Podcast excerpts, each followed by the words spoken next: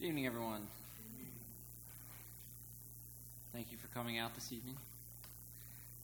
Uh, the scripture reading for uh, this evening's sermon will be from Romans chapter 12, verses 9 through 21. Again, that's Romans 12, 9 through 21. Let love be without hypocrisy. Abhor what is evil. Cling to what is good.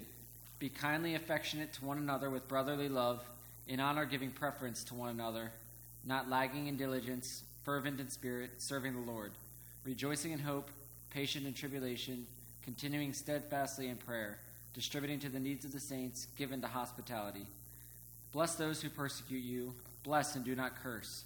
Rejoice with those who rejoice, and weep with those who weep. Be of the same mind toward one another. Do not set your mind on high things, but associate with the humble. Do not be wise in your own opinion. Repay no one evil for evil. Have regard for good things in the sight of all men. If it is possible, as much depends on you, live peaceably with all men. Beloved, do not avenge yourselves, but rather give place to wrath. For it is written, Vengeance is mine, I will repay, says the Lord. Therefore, if your enemy is hungry, feed him. If he is thirsty, give him a drink. For in so doing, you will heap coals of fire on his head. Do not be overcome by evil, but overcome evil with good. Uh, I actually thought of the title of this sermon, Time for Your Checkup, uh, as I was listening to my kids play one morning. Uh, they have this little hospital cart that is used to check on the health of their stuffed animals and is based on a show that they like to watch occasionally, which is called Doc McStuffins. Uh, those in the back, you may know this show. Uh, the basic premise of the show is that this little girl's stuffed animals magically come to life each episode out of the view of the prying eyes of her parents or anyone else, and each of the stuffed animals always has some sort of ailment that needs tending to. Their stuffing is falling out, a button is coming loose, etc. It's up to Doc McStuffins to look after them. The theme song is Time for Your Checkup. It's catchy if you've heard it. It's silly, but as I was listening to the little jingle, I thought about my own spiritual health, where it stands, and when was the last time I had a checkup. When was the last time I took a minute to evaluate my faithfulness, my relationship with God, and whether or not I was living up to the standards that He has set for each of us? In the day to day hectic schedules of work, school, spouse, friends, kids, and on and on and on, it can become difficult, if not impossible, to sit down and reflect on your relationship with God. In thinking about it in my own mind, I've compared what I want to talk about this evening to the performance review that I receive each year from my boss.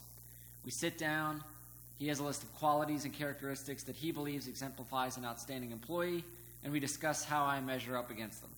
We discuss the things that are going well and identify areas that need improvement.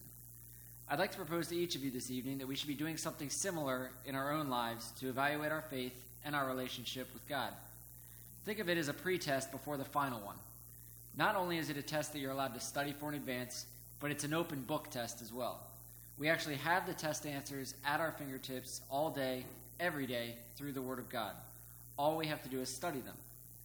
Tonight I'm going to discuss six ways in which we can evaluate our faithfulness and how closely we are following the Word of God. I'm sure others could come up with more, but I didn't want to keep people here all evening. Uh, the first one do we possess the right values? Two, do we care about the interests of others? Three, do we live with integrity? Four, do we keep our promises, keep our word? Five, do we develop our God given gifts? And six, do we share our faith with others? One, do we possess the right values? A faithful person knows what's important in life and what isn't important. A faithful person knows how to invest in his or her life. A faithful person makes his or her life count. A faithful person knows the significant apart from the trivial. We need to be focused on the real priority, our faith and relationship in Christ, and not on the things of this world. Ecclesiastes 5:15 warns us, everyone comes naked from their mother's womb, and as everyone comes, so they depart. They take nothing from their toil that they can carry in their hands. And in 1 Timothy 6, for we brought nothing into this world, and it is certain we can carry nothing out. And having food and clothing, with these we shall be content. But those who desire to be rich fall into temptation and a snare, and into many foolish and harmful lusts, which drown men in destruction and perdition. In these verses, we see not only the dangers of focusing on storing up riches to the detriment of our spiritual health, we also very actively see the negative consequences of pursuing that wealth.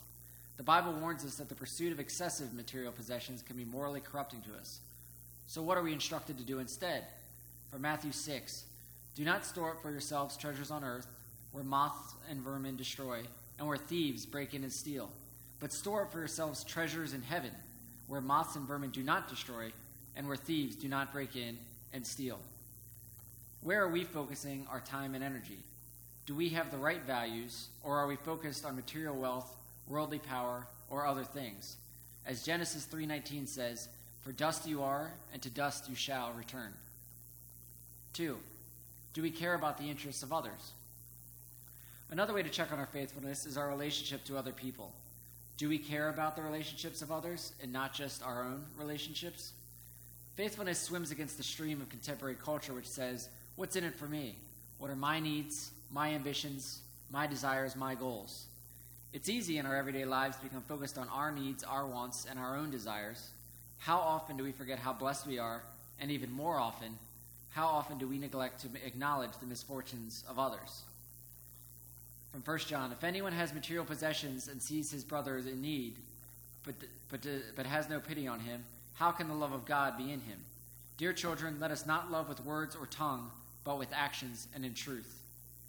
Jesus states in Matthew 22 Love the Lord your God with all your heart, and with all your soul, and with all your mind.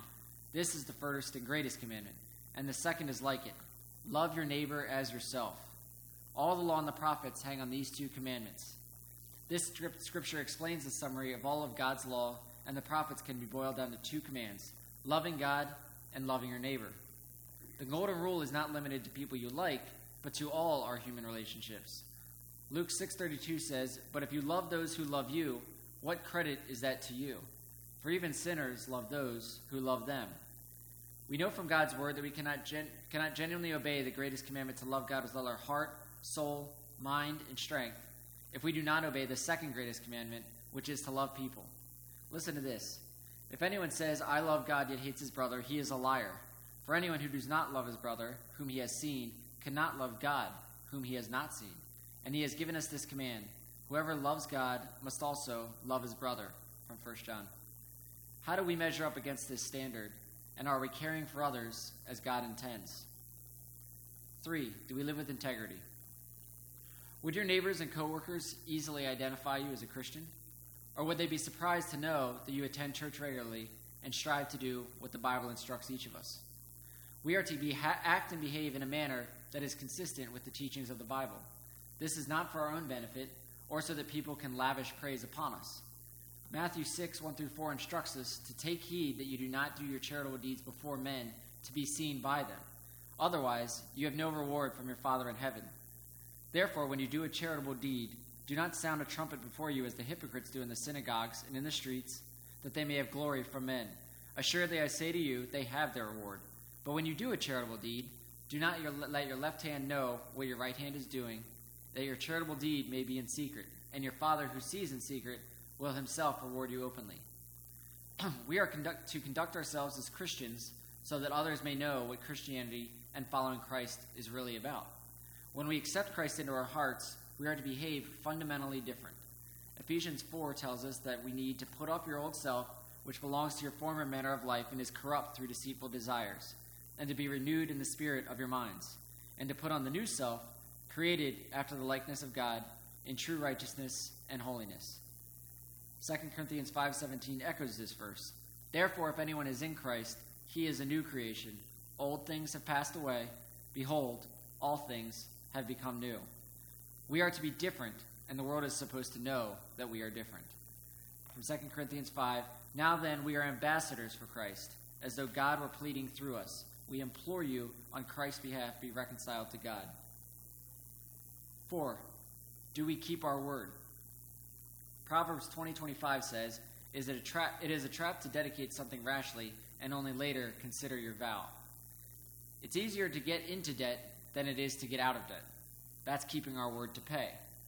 It's easier to get into a relationship than out of a relationship.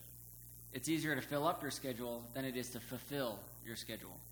The Bible is saying that faithfulness is a matter of if you say it, you do it. You keep your word. Deuteronomy 23 When you make a vow to the Lord your God, you shall not delay to pay it, for the Lord your God will surely require it of you, and it would be sin to you. But if you abstain from vowing, it shall not be sin to you. That which has gone from your lips you shall keep and perform, for you voluntarily vowed to the Lord your God what you have promised with your mouth. We make similar promises all the time. How many of us have promised God that you would do something if only He would do X? If God helped you get out of this tight spot, or healed someone, or got you that new job, you would go to church more, you would pray more, you would give more. Anyone can think of any number of examples. I'm sure many of this, including myself, are guilty of this at some time or another, and despite our best intentions, many of us may not have li- always lived up to it. This translates to our family and friend relationships as well. Are we known as people of our word, or are we known as unreliable? Matthew 5:37 But let your yes be yes and your no no for whatever is more than these is from the evil one. 5 Do we develop our God-given gifts? There's a tremendous emphasis in the Bible on using the gifts and talents that God has given you.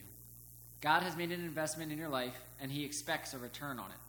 1 Peter 4:10 says, "As each one has received a gift, minister to one another as good stewards of the manifold grace of God." We are to do what we can with what we have. Romans 12:4 through 8. For as we have many members in one body, but all the members do not, the, do not have the same function, so we, being many, are one body in Christ and individually members of one another. Having then gifts differing according to the grace that is given to us, let us use them. If prophecy, let us prophesy in proportion to our faith. Or ministry, let us use it in our ministering. He who teaches in teaching, he who exhorts in exhortation, he who gives with liberality, he who leads with diligence, he who shows mercy with cheerfulness. Not everyone is comfortable giving sermons or teaching a Bible lesson. You've never seen me leading singing because I can't carry a tune, and the very idea terrifies me. So you won't ever see me doing that. It sounds like a cat stuck in a garbage disposal. We each need to find ways in which we can leverage the gifts that we do have, though, because God has given each of us gifts for the good of His church. If we hide in the background and don't share these gifts, we are depriving ourselves of an opportunity to serve God and depriving our fellow Christians of what we may be able to do to help them strengthen their faith. Six, do we share our faith with others?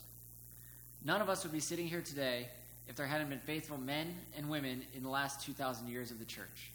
We're here this evening because some faithful men and women took the time to write down the scriptures, others fought for and died to preserve the scriptures, and others translated the scriptures into language that we can all understand. We're here because of the testimony of faithful people. It's our duty to pass on to others what we have learned. Mark 16, 15, he said to them, Go into all the world and preach the gospel to all creation. From 1 Peter 3, But in your hearts revere Christ as Lord. Always be prepared to give an answer to everyone who asks you to give the reason for the hope that you have. We aren't to hide the fact that we are Christians, just the opposite. From Matthew 5, You are the light of the world. A city that is set on a hill cannot be hidden. Nor do they light a lamp and put it under a basket, but on a lampstand, and it gives light to all who are in the house. Let your light so shine before men that they may see your good works and glorify your Father in heaven. When is the last time that you went in for a checkup? When's the last time that you sat down, reflected on your relationship with God, and whether or not you're living the type of life that He would want you to live? Some of you in the audience may be asking, how am I supposed to keep track of everything that I'm supposed to be doing to live a Christian life? From 1 Timothy 3:16 tells us that all scripture is given by inspiration of God and is profitable for doctrine, for reproof, for correction, for instruction in righteousness, that the man of God may be complete, thoroughly equipped for every good work. We have the answers to the test. All we have to do is study. In John Lewis's lesson a couple of weeks ago, he said that how we live our days is how we live our lives. It's easy to get caught up in the day to day and have weeks, months, or even years go by. But 2 Peter 3 warns us that the day of the Lord will come as a thief in the night. Don't wait until the last minute to do a checkup to see if you're ready for the test. If there's any way that we can help you, won't you let us know while together we stand and we sing?